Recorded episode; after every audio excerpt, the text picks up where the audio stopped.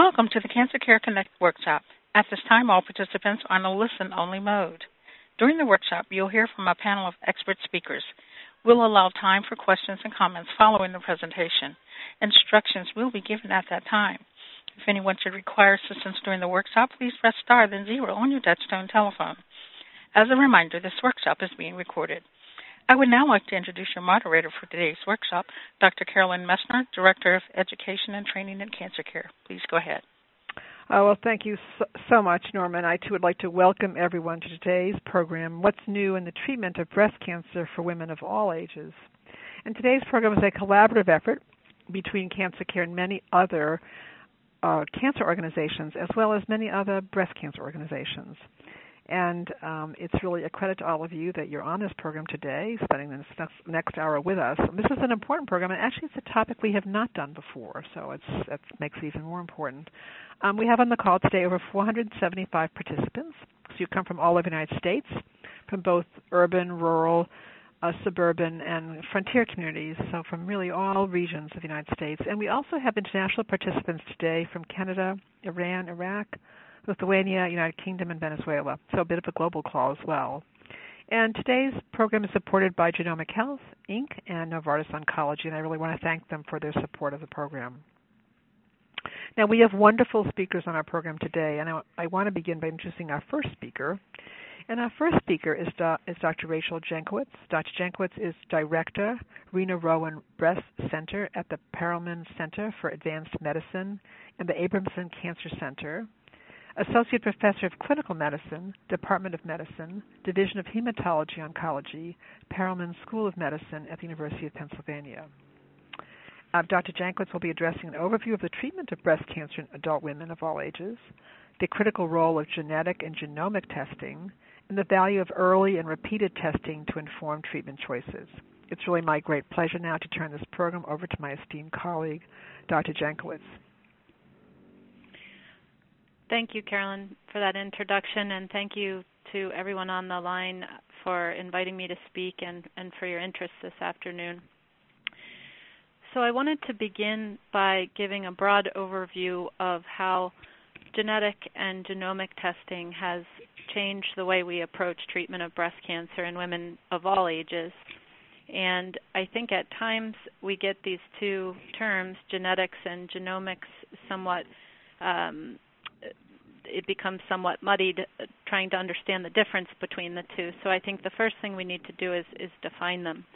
When we use the word genetics, we're talking about the study of heredity. The, the study of heredity. In other words, a gene is a specific sequence of DNA on a single chromosome, and genetics um, involves the function of that gene.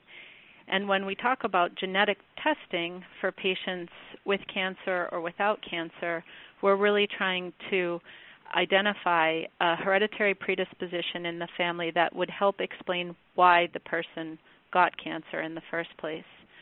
Versus genomics is really the study of the entirety of one person's genome or genes collectively. And genomics can also in other words, test in a certain person how active certain genes are, and that can help us make decisions uh, that can help tailor treatment for cancers. And often, when we're talking about genomics, we're talking about testing on the tumor itself, as opposed to genetics, we're talking about hereditary or predisposition testing. And I know that uh, we're going to have uh, our second speaker, Dr. Sudhendra, is going to talk in more detail about the individual tests. But I think as a background, the first question is who needs genetic testing and why? And so when we talk about genetic testing, there's three stages. We we talk about the counseling that we do to the patient prior to ordering the testing. Then we think about what is the most appropriate test to order and then we need to do counseling when the results are disclosed to help the patient interpret those results. So, the first step of genetic testing is looking at the person's family history and knowing that if there are certain first, second, or third degree relatives who have cancer, or if the patient has cancer, certain combinations of cancer make us more suspicious that there may be a genetic predisposition in the family that we could identify. Also, certain ethnicities can contribute to predisposition to cancer. One example of that would be Ashkenazi Jewish ancestry might increase a person's risk of a BRCA mutation, for instance. But there's a lot of uh, information gathering that needs to occur prior to make the decision about doing genetic testing. And then there's a lot of counseling that needs to be done prior to ordering the test so the patient understands what the ramifications of finding out that information would be. In other words, what their affected relatives would be at risk for if they were found to have a positive genetic mutation, and how it would affect their own management in terms of treatment of their cancer, surveillance for future cancers, etc. Um, so, the other thing that has changed quite a bit of late is that we used to oftentimes test for one hereditary gene, such as a BRCA mutation, and now we've gotten into an era where we're often ordering multi gene panels to look for hereditary cancer in patients. And this can also make the decision the decision to pursue the testing and the conversation about the results of the testing a lot longer because some of the genes included in these multi-gene hereditary test panels, there's not as much information about how we should manage the patient afterwards because we just don't know as much about some of the more moderate penetrance genes. In other words, they aren't as strong as a gene like a BRCA mutation. So they may not actually provide clinically actionable information in how we take care of the patient.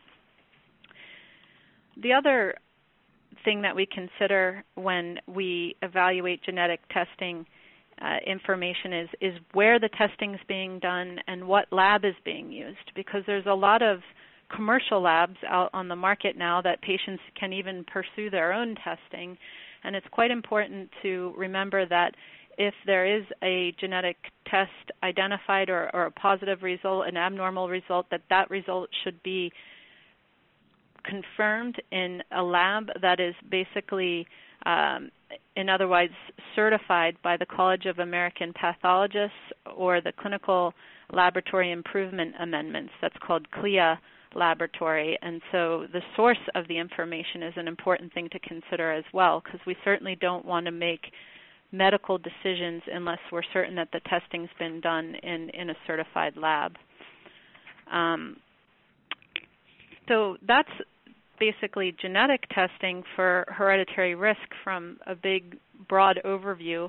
But then the other thing that we now are considering is genomic testing to help take care of the patient once they are known to have cancer. And there's several different scenarios where this occurs. So when patients have breast cancer, for instance, we have tests available that can help us predict their risk of recurrence. We also have tests that can be done on the tumor that at times can help us make decisions about what treatment to use. A, very prominent example of that would be certain gene expression profiles help us decide whether to incorporate chemotherapy into the care of a patient with hormone receptor positive breast cancer or whether to use hormonal therapy alone. Two examples of tests like that would include the Oncotype test and the MammaPrint assay. And finally, the the last uh, area where we're employing genomic testing on the tumor is in patients with metastatic breast cancer. We now at times are doing testing on their tumors and, and sometimes we're doing them more than once over time to see if we could identify certain abnormalities in the tumor that would help us pick medications that would be more likely to help contain or, or control the growth of their cancer. Uh, so, for instance, it is now approved for patients who have um, germline mutations in BRCA1 and BRCA2 to use PARP inhibitors. Now, that's an example of when a genetic testing results result helps us pick a therapeutic agent. But another example is when you have a PIK3CA mutation done on a patient's tumor sample that now has given us the opportunity to use a drug called alpelisib in combination with fulvestrant, uh, which is a commonly used hormonal therapy, which has improved outcome in patients with metastatic disease by that combination.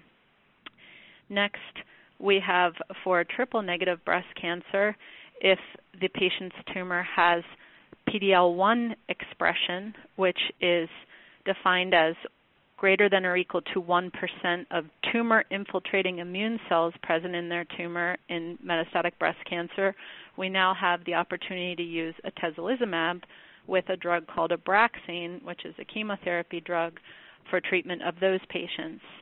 And so those are just several different examples of how tumor testing can help tailor our therapeutic approach. We do have to emphasize though that that these testing abnormalities are not common, and it's important that we find them. But this is rather new, and it's only in the last several years that we've been able to make these advances, and we still rely very heavily on hormonal therapy for treatment of hormone receptor positive breast cancer. We rely very heavily on HER2 directed therapies uh, for women who have HER2 positive breast cancer and we still very much depend on standard chemotherapy drugs to treat triple negative breast cancer. So we certainly have a lot to learn um, in terms of tailoring future treatments, but I think it's very encouraging that we now have better ways to counsel our patients about hereditary or genetic risk of getting cancer in the first place and how that might affect their family members. And now we have new targeted approaches and uh, genomic approaches to tailor treatment for patients who already have cancer. And I'm going to stop there and, and um, move on to the next speaker, but I'll be happy to answer questions um, at the end of the call. Oh, thank you so much, Dr. Jankowitz. That was an outstanding presentation and a wonderful way to start the program off. And um, I know there will be questions for you definitely during the Q&A. Thank you. Um, our next speaker is Dr. Preeti Sudhendra, and Dr. Sudhendra is um, Assistant Professor of Medicine, Division of Hematology and Oncology, MD Anderson Cancer Center at Cooper. And Dr. Sudhendra is going to address tools that help predict the risk of breast cancer recurrence, the role of genetic testing and counseling, and the difference between inherited and acquired or sporadic gene mutations. It's my pleasure now to turn this program over to my esteemed colleague, Dr. Sudhendra. Thank you, Dr. Messner, and thank you, Dr. Jankowitz, for that excellent introduction. Uh, and thank you for everyone who is uh, listening to the program today. Um, so I'm going to start um, uh, by talking a little bit more about genetic testing. Um, as Dr. Jankowitz mentioned, um, genetic testing is done to see if somebody's who has been diagnosed with breast cancer if that cancer occurred because of a gene mutation that they inherited from a parent. So, uh, of all the breast cancers that are diagnosed, about 5 to 10% are what we call hereditary breast cancers. The majority of breast cancers that are diagnosed are called sporadic or they have happened by chance um, in those hereditary breast cancers, um, as it was mentioned years ago, the only genes that we knew about that caused breast cancer were the BRCA1 and 2 genes. Now there are several other genes that we know about and have capability for testing for that may also be implicated in causing breast cancer, and for women who don't have breast cancer, may have an increased risk of developing breast cancer. And just to clarify some of the um, terms that are used when we're talking about genetic testing. So, uh, we refer to any mutation that's inherited from a parent as a germline mutation. Um, and the reason that is is those have developed in the germ cells of uh, someone's mother or father, uh, and they have been passed down to a child.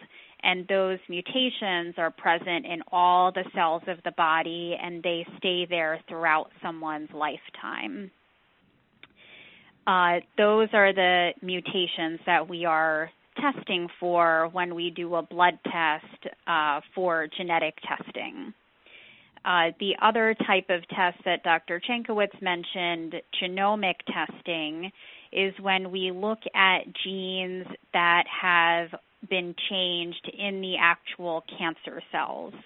Uh, and those are referred to uh, as somatic mutations. So those are changes in the actual genes of the cancer cell.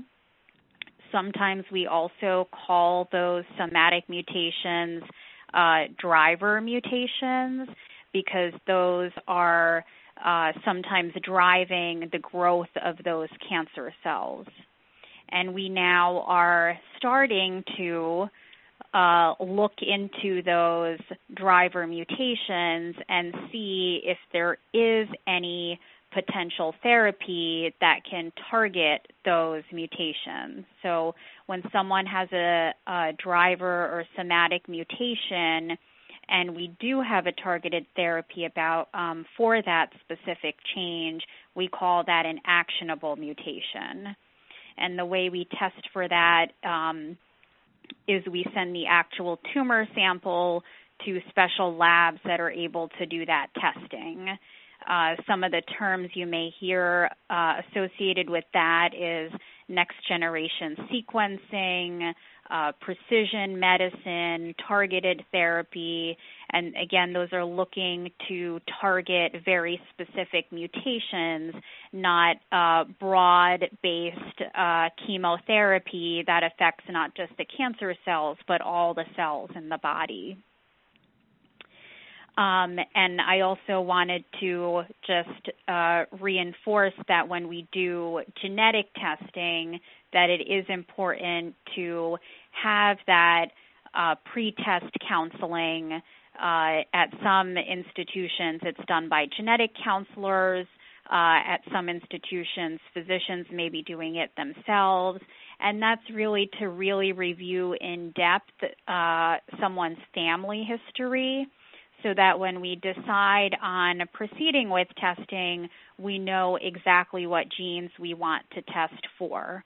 For example, if uh, in a specific family, if we see uh, some family members with breast cancer and others with uterine and colon cancer, sometimes that may be part of uh, a, a, specific cancer syndrome, and we want to make sure that genes uh, related to colon and uterine cancer are included in that panel test that person has.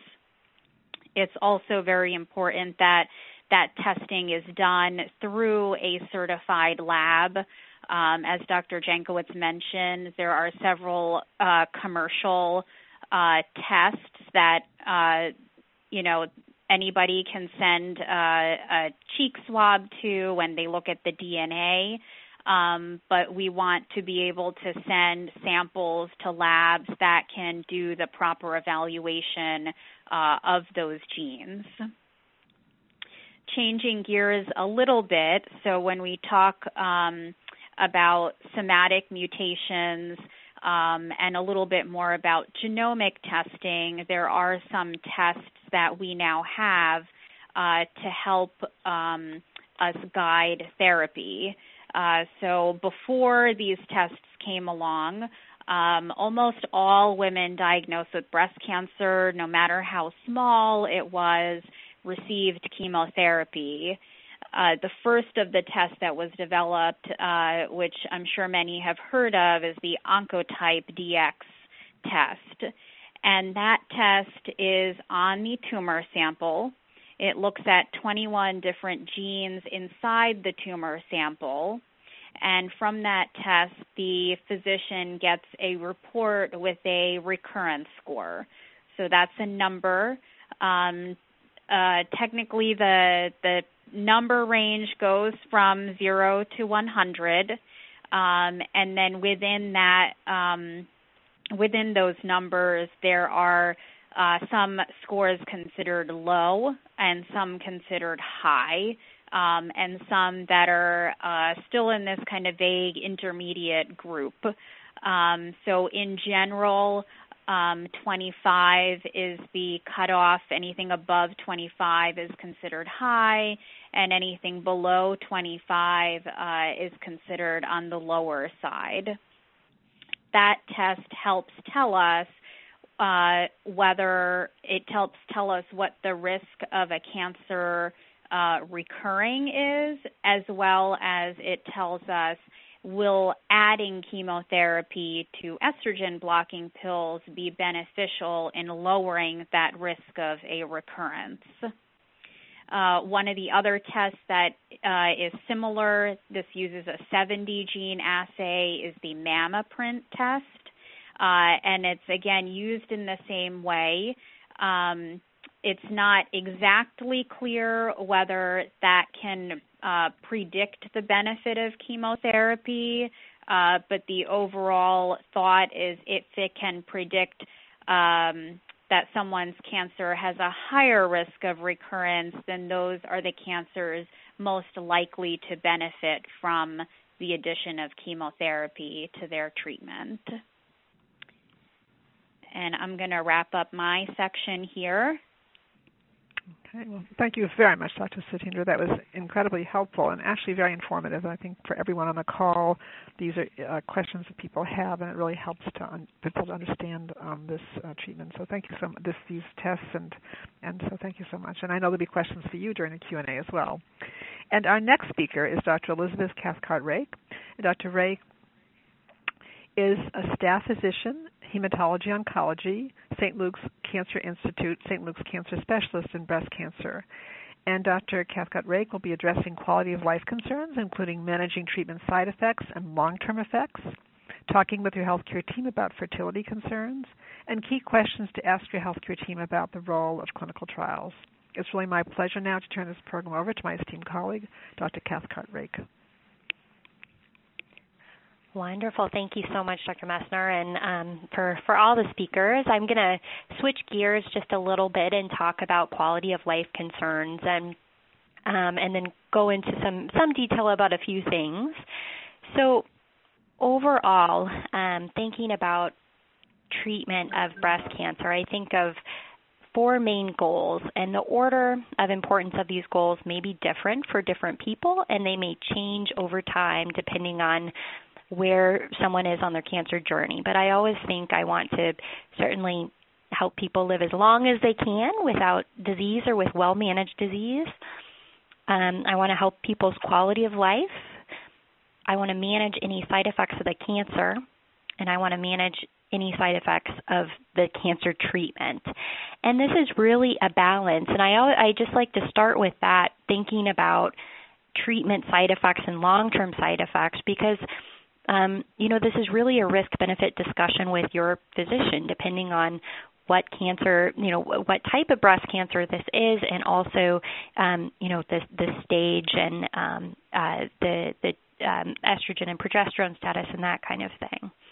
Um, and everyone has different side effects. Um, and, and different treatments are associated with different side effects. I think overall, if I can give a, a general recommendation, it's um, to try to be as active as you can. Now that doesn't mean running a marathon or or um, doing something that you're not used to doing, but certainly walking, stretching, things like yoga or tai chi where there's um, not a lot of high impact activities but where you can really um, feel um, have that mindfulness kind of meditation component as well as stretching um, these things can be really helpful not only to help with side effects of treatment, it can definitely help with a lot of endocrine and chemotherapy side effects, but it can also help decrease your risk of recurrence if you're able to get your heart rate up with some of these activities.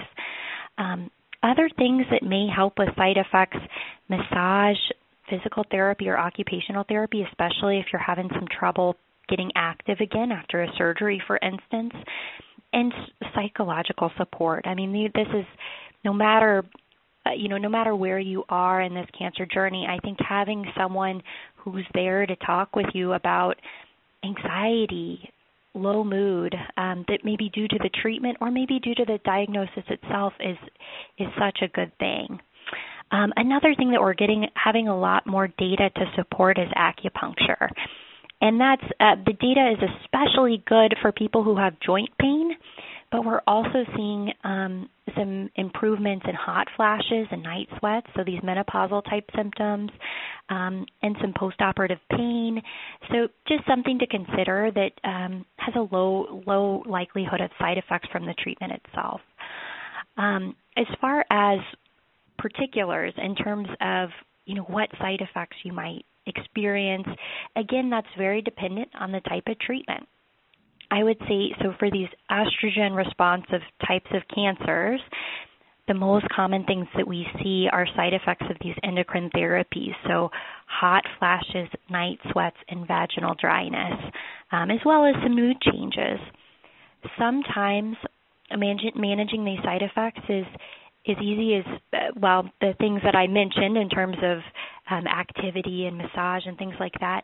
But sometimes it could be as easy as switching to a different medicine, a different endocrine therapy. So even between, within the same class of medicines, equal efficacy, you might notice side effects from one that are a little less from another. Um, you know, sometimes some topical medicines also help.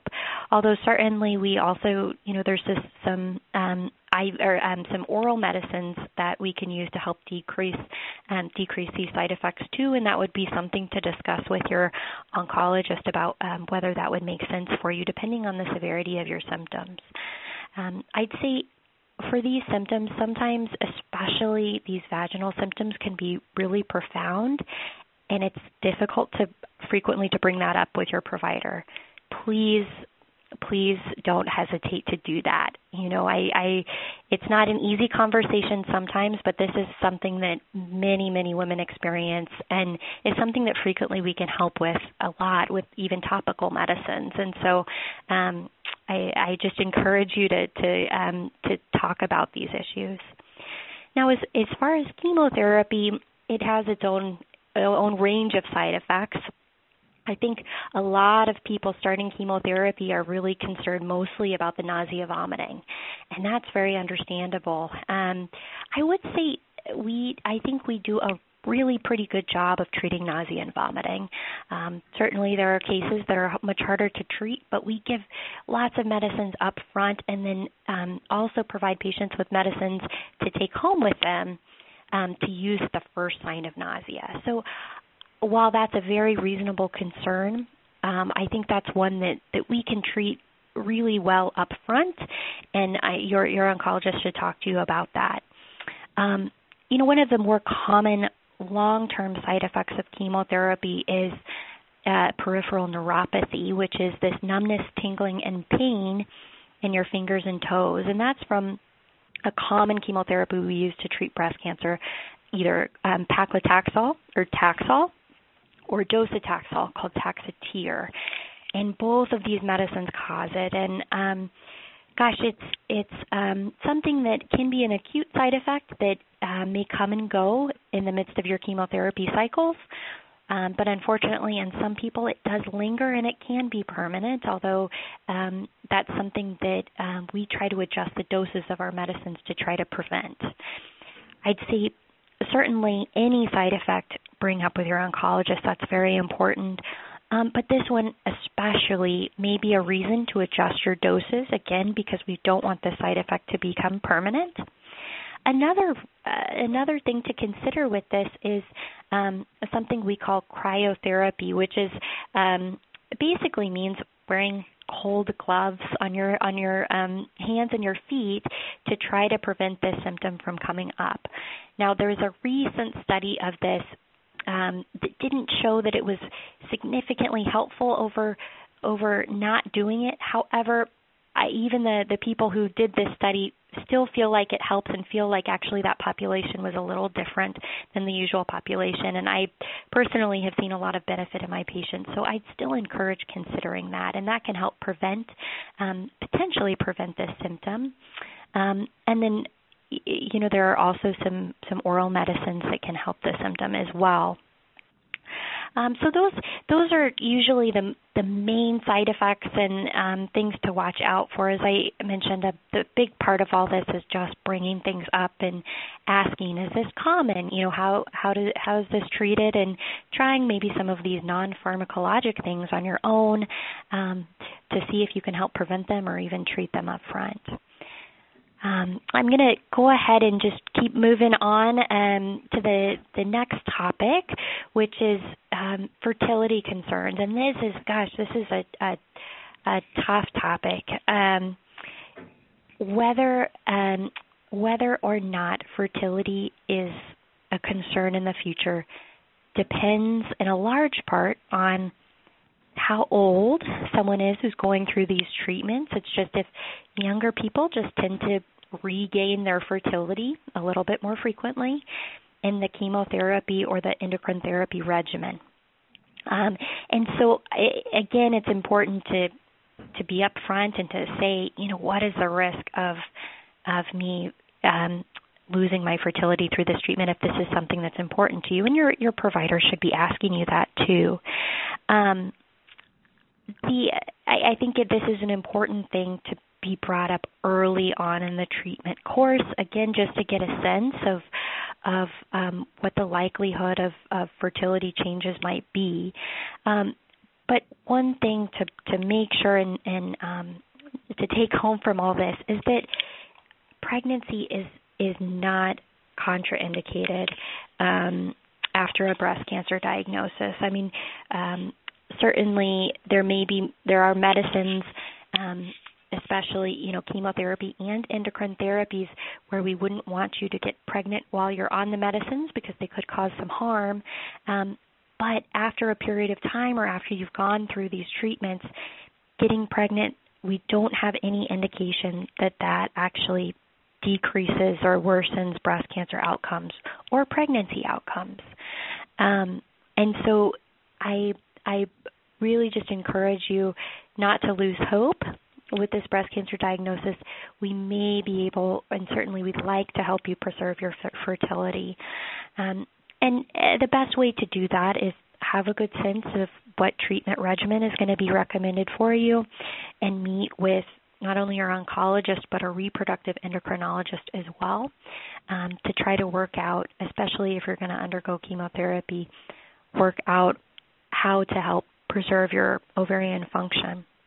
Um, so, you know, eh, chemotherapy, as I mentioned, I think it's most helpful to meet with reproductive endocrinology before you start and have a good plan in terms of um, at least know the pros and cons of trying to maintain your fertility. As far as if, if um, chemotherapy isn't a recommended part of your treatment, um, or in, in endocrine therapy is, frequently we have people stay on that endocrine therapy for a while trying to decrease the risk of this cancer coming back. And then, you know, there will be a, a point in time where you can talk with your oncologist about going off of it um, usually for about three months before starting to try to get pregnant. And that's usually a reasonable thing to do, but certainly depends on your on um, the type of cancer that you have and your discussions with your primary oncologist. Um, now, moving moving on to just talk about the role of clinical trials. Um, you know, clinical trials are a wonderful thing to be thinking about, and we certainly, from an oncology perspective, really appreciate um, people who are interested in clinical trials. Um, not only because that may help may may help you in the future. Um, certainly, we hope that we're developing medicines that may help you more, but also to help um, some of your your peers um, who've been diagnosed as well, um, potentially with a new treatment that might help them. Um, I think.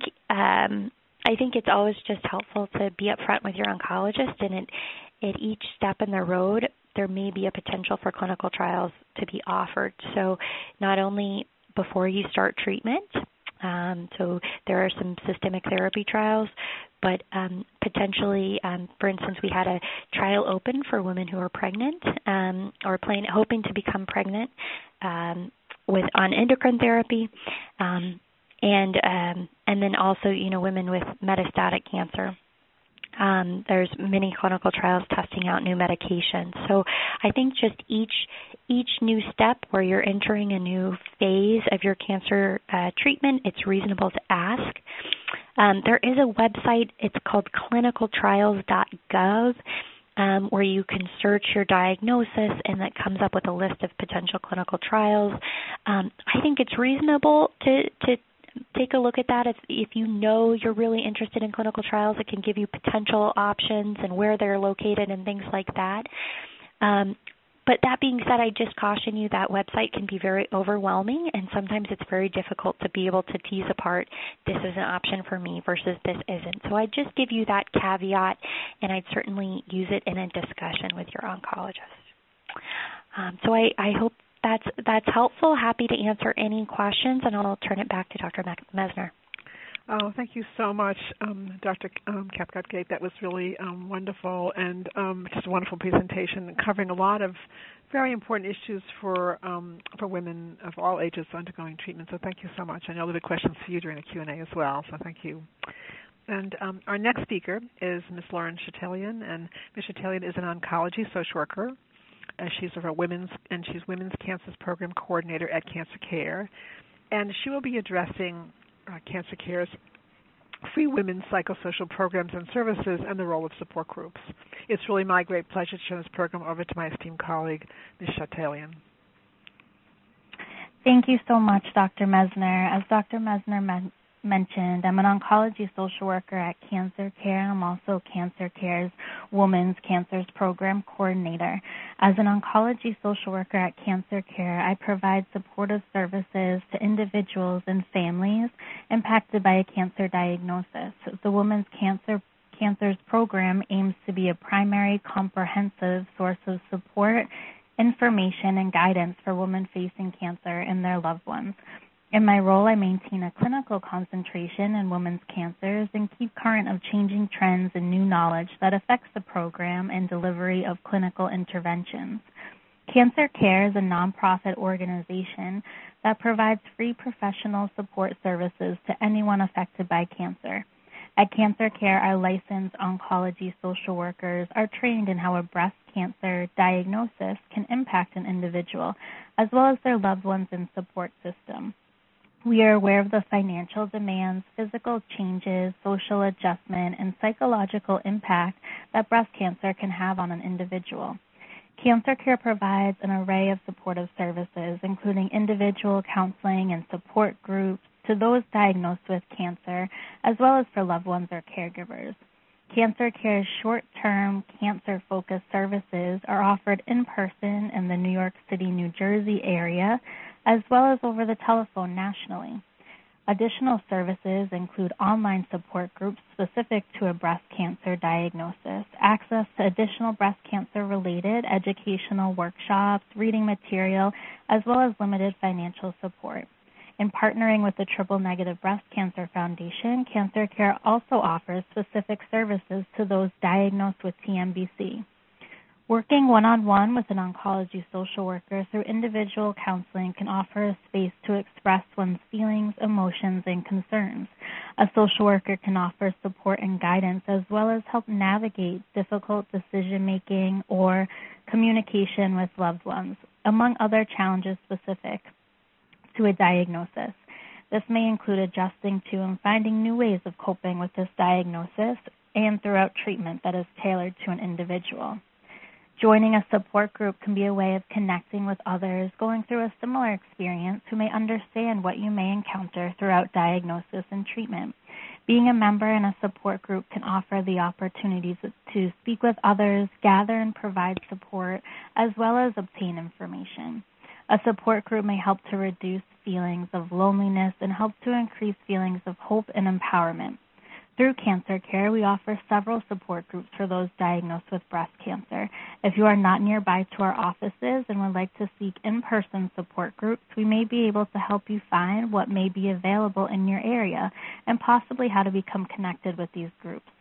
The hospital social worker or patient navigator at your treatment center may also be aware of local group offerings, which can be really helpful.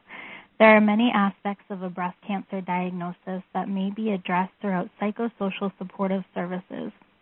Making informed treatment decisions, quality of life concerns, clinical trials, fertility options, and even communication with one's medical team are important topics that can be discussed with an oncology social worker.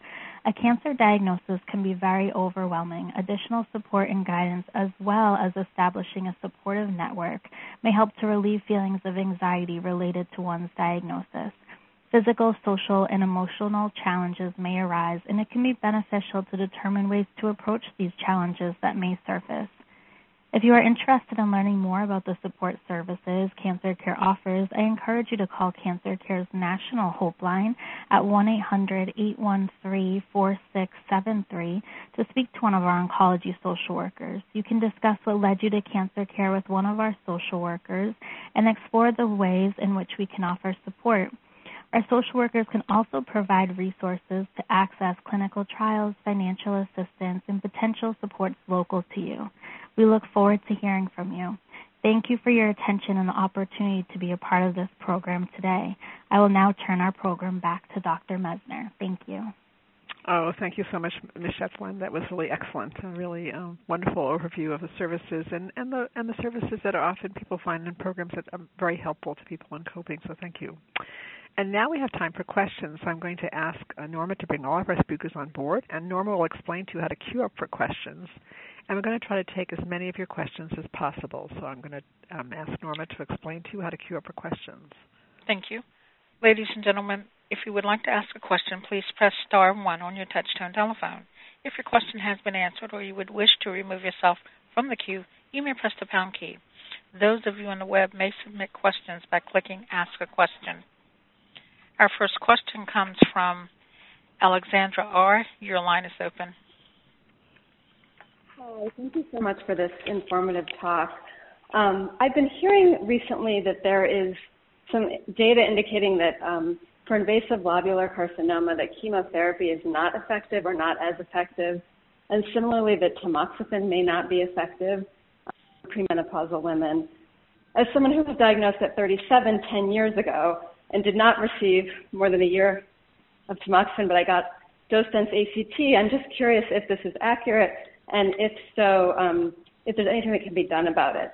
Um, I understand that you have to answer only in a general way, but I'd love any information that you have. Oh, thank, thank you. you. That's I can. excellent question. Dr. Jankowitz, do you want to address that? Yeah, I can field that one. Um, I have a, a particular interest in lobular cancer, and so the information that's underlying that concern stems from a couple studies that have been shown in lobular cancer, uh, one of which showed lower response rates to neoadjuvant or preoperative chemotherapy in patients with lobular cancer compared to ductal cancer. And what I tell patients is that that, that was lower response rates, not lower no response rates. Um, and then the other paper, there was an important paper by Dr. Krista Finelli um, that showed suggestive of the fact that for classical lobular breast cancer, um, that their response to chemotherapy was less likely to have a pathologic complete response if they were treated in the preoperative setting. Um, and it's important to remember that his analysis was limited to classical lobular breast cancer. And sometimes patients have lobular breast cancer that is not classical lobular breast cancer. You can sometimes have higher grade lobular breast cancer. You can have pleomorphic lobular cancer. You can have a mixed classical and pleomorphic cancer. So, what we need to be careful about is extrapolating some of these early findings to and making a blanket statement for all of lobular cancer is not good. I think you need to take it on a case by case basis, and I think at times incorporating uh, genomic tests such as MammaPrint and or Oncotype can be helpful. Um, there has been some concern about the, uh, you know, whether lobular patients were well represented in in studies of genomic assays, but at this point, that's sort of the the best tool we have to aid our decision making. So I guess the in, in summary, I would say you have to look at the individual case, the the type of lobular cancer that it is, and possibly incorporate a genomic assay into decision making for treating early stage lobular breast cancer with chemotherapy. And finally, um, in the metastatic setting, uh, if lobular breast cancer does become resistant to hormonal therapy, you have to use chemotherapy because um, if there's no hormonal therapy or targeted therapy option, you have to move on to chemotherapy, and, and we do indeed see responses to that. And finally, the tamoxifen question um, is an ongoing unanswered question. There's some retrospective data in postmenopausal women only um, that there was a higher proportional benefit to aromatase inhibitors over tamoxifen uh, for prevention of breast cancer recurrence. But we know that for postmenopausal women, aromatase inhibitors work in general better than tamoxifen a little bit uh, to prevent recurrence, but we weren't sure why we saw this signal in the lobular patients that it seemed like it was even more of a benefit in them. And so there is an ongoing large trial across the, co- the country of nine different cancer centers looking at the use of tamoxifen, an aromatase inhibitor, or fulvestrant in the pre-treatment, uh, in the pre-surgical setting, where we're going to try to study the lobular tumors before and after exposure to these agents and try to understand and answer those questions, which are really important ones for our patients with lobular cancer. Excellent. Thank you very much. That was very comprehensive. I hope that is helpful to you, and I hope you'll take that information back to your treating healthcare team, and um, I hope that's important information for you. Thank you. And our next question, Norma. Stephanie K., your line is open. Thank you so much, Dr. Messner. I have learned so much more at this seminar. I love your seminars. Thank you. Um, I'm a 13-year breast cancer survivor of HER2 positive and double negative. I did have genetic testing. My question comes from this. Um, I had a family member, my father, who had HER2. I'm sorry, he did have HER2 colon cancer. I'd like to know about blood tests at this time to tell about the HER2. It can if it's shown because I have not heard about anything about HER2 for other other family members. If that can be shown in the genetic testing at all, I know the BRCA I had was negative, so that's my question on that. My second question is on acupuncture. I do have peripheral neuropathy, permanent, and lymphedema. I did start acupuncture 10 visits. I'd like to know is it how, how do you know how many more is going to be beneficiary to you?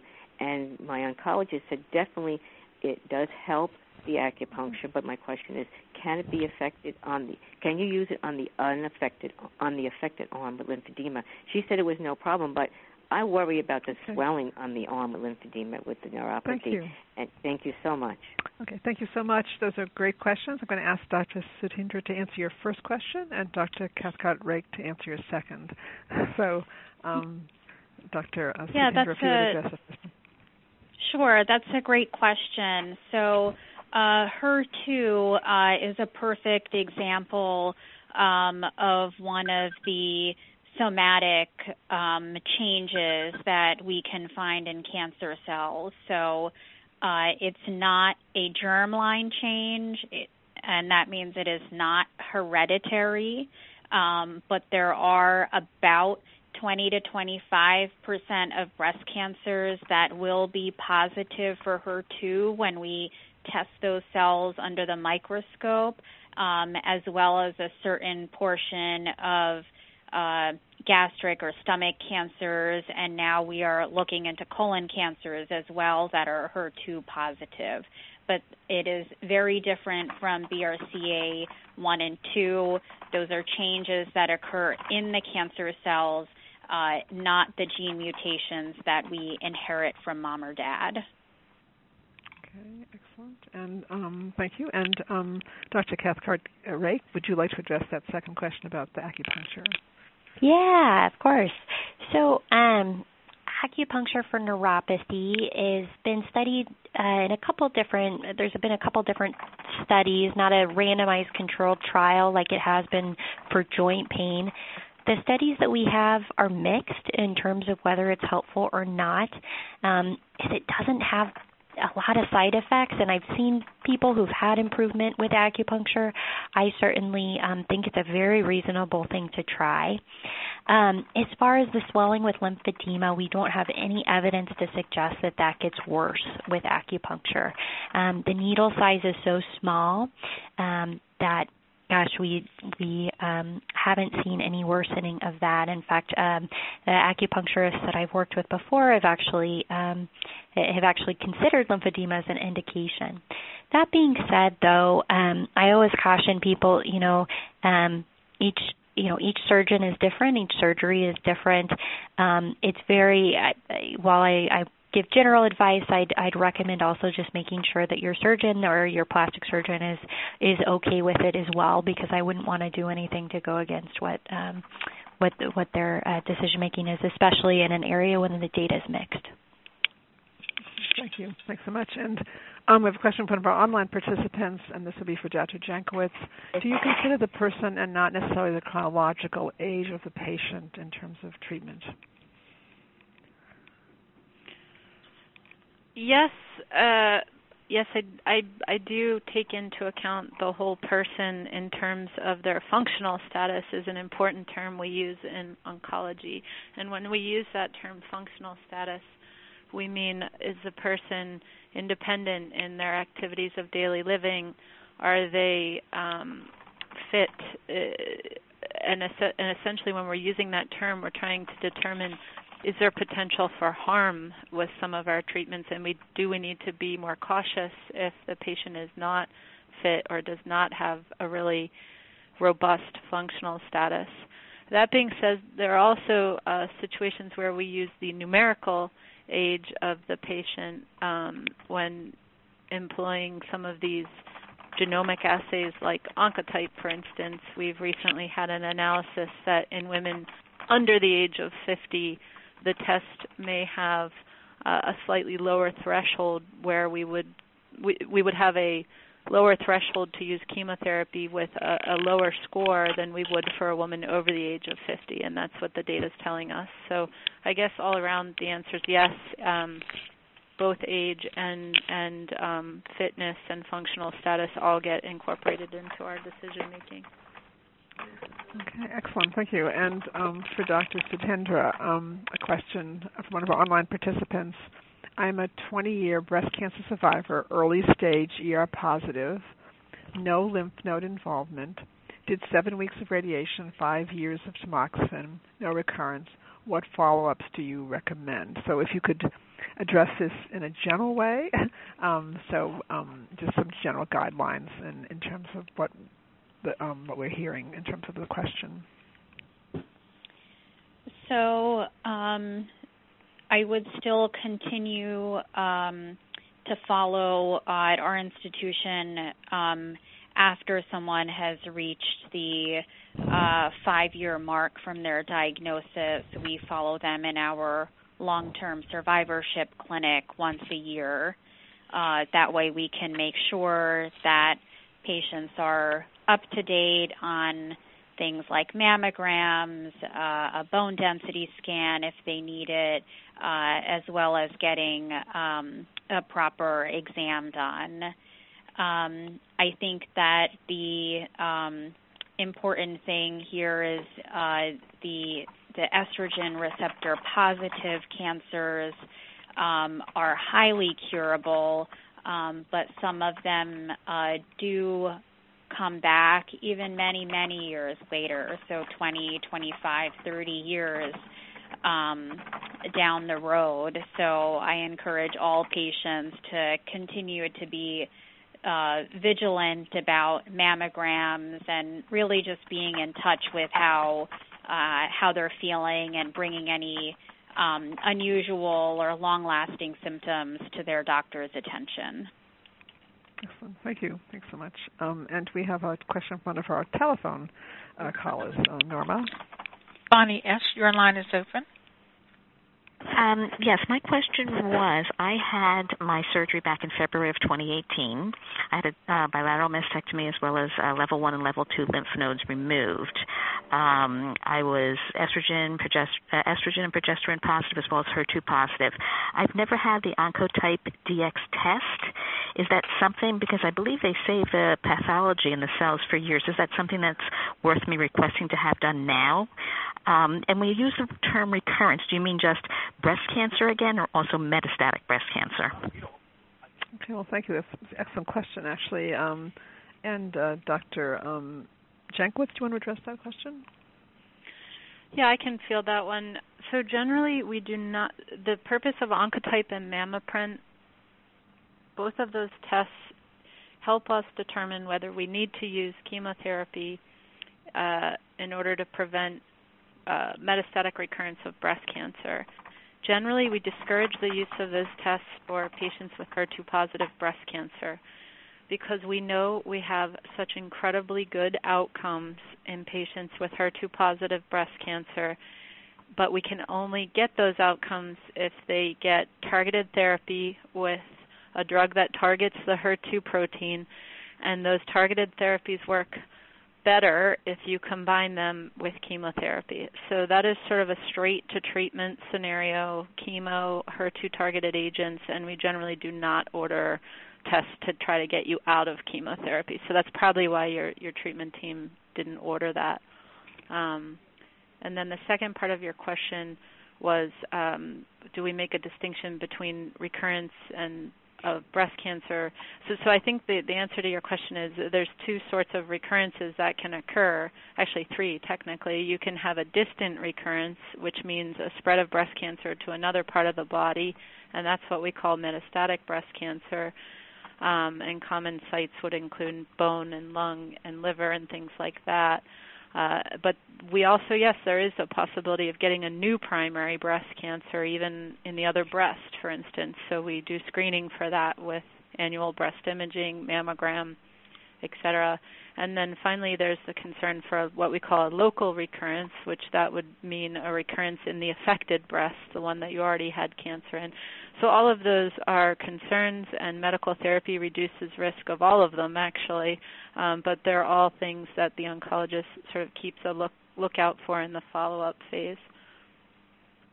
Awesome, thank you. Um, and um, a question from again from one of our online participants for Dr. Cathcart um, Rake. Um, is HER2 test result possibly changed after some years from the initial test? Need it to be retested after certain years?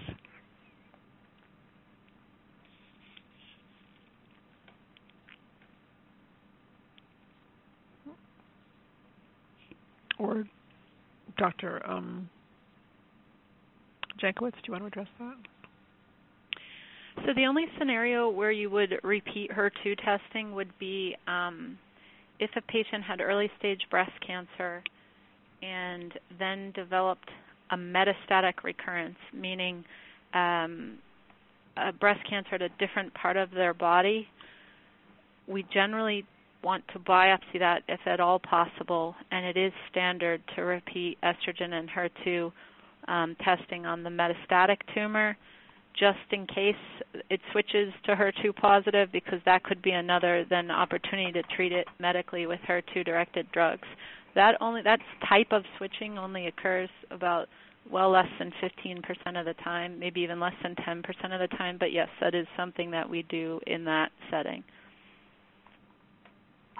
thank you. Um, and this will be our last question. Um, uh, for Dr. Sudhendra um, from one of our online participants, any research regarding on or testing available for prediction of age of onset in a young BRCA woman whose family history is onset in 60s or 70s? Um, so the um, so the BR having a, a, a BRCA mutation um, tells us statistically the chances of someone being diagnosed with breast cancer at some point during their lifetime. Um, it doesn't tell us uh, at what age that may or may not occur. Um, we often do look at someone's family history or, or what we call a pedigree um, to see what ages cancers have occurred. Um, and one of the reasons we do that is we want to make sure that for someone who does not have cancer but does carry a gene, um, that we make sure we start their screening uh, at an appropriate time um, early enough to catch any cancers that may uh, potentially be diagnosed early. Um, and the I guess the other part of the question, um, uh, typically uh, women who are uh, diagnosed at a younger age, um, their uh, cancers often do end up needing chemotherapy, um, and they may have uh, a higher risk of something coming back. Um, I'm not sure if that answered the question, but. Thank you. Wow. Well, I have to say this has been quite a, phenomenal call. I want to thank all of our speakers. You've just been terrific, each one of you, are just amazing. Um, and I also I want to thank all of our participants for asking such really wonderful questions, both on the telephone and online, and all of you who've been listening. And I do want to remind everyone this is a one hour program and that I'm planning a program like this. We recognize that you have many needs that go far beyond the scope of a one hour program. And so, with that in mind, I just want to kind of sum up the program um, and remind all of you that um, there are many services that you can access um, from Cancer Care, um, which I think Ms. Chatelain um, reviewed very, very, very well, very fully. Um, and you can contact us by calling 1-800-813-4673, or you can visit our website at www.cancercare.org. Um, you will also be getting an evaluation probably within two days of the program, and that evaluation will include any resources that were mentioned during the program or that we, we think you might be would be useful for you to have, including any upcoming programs that we're offering, educational programs that might be useful to you as well.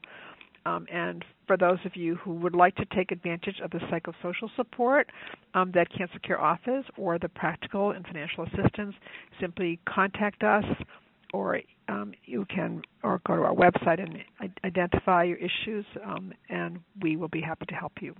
Again, I want to thank you all, and and also as we conclude, I don't want any one of you to feel you're alone in coping with breast cancer, any type of cancer. You now have an organization to contact, and of course, all the other collaborating groups as well. Um, we're all there to help you. So I want to thank you all and wish you all a very fine day. Ladies and gentlemen, thank you for your participation. This concludes the workshop. You may now disconnect. Everyone have a great day.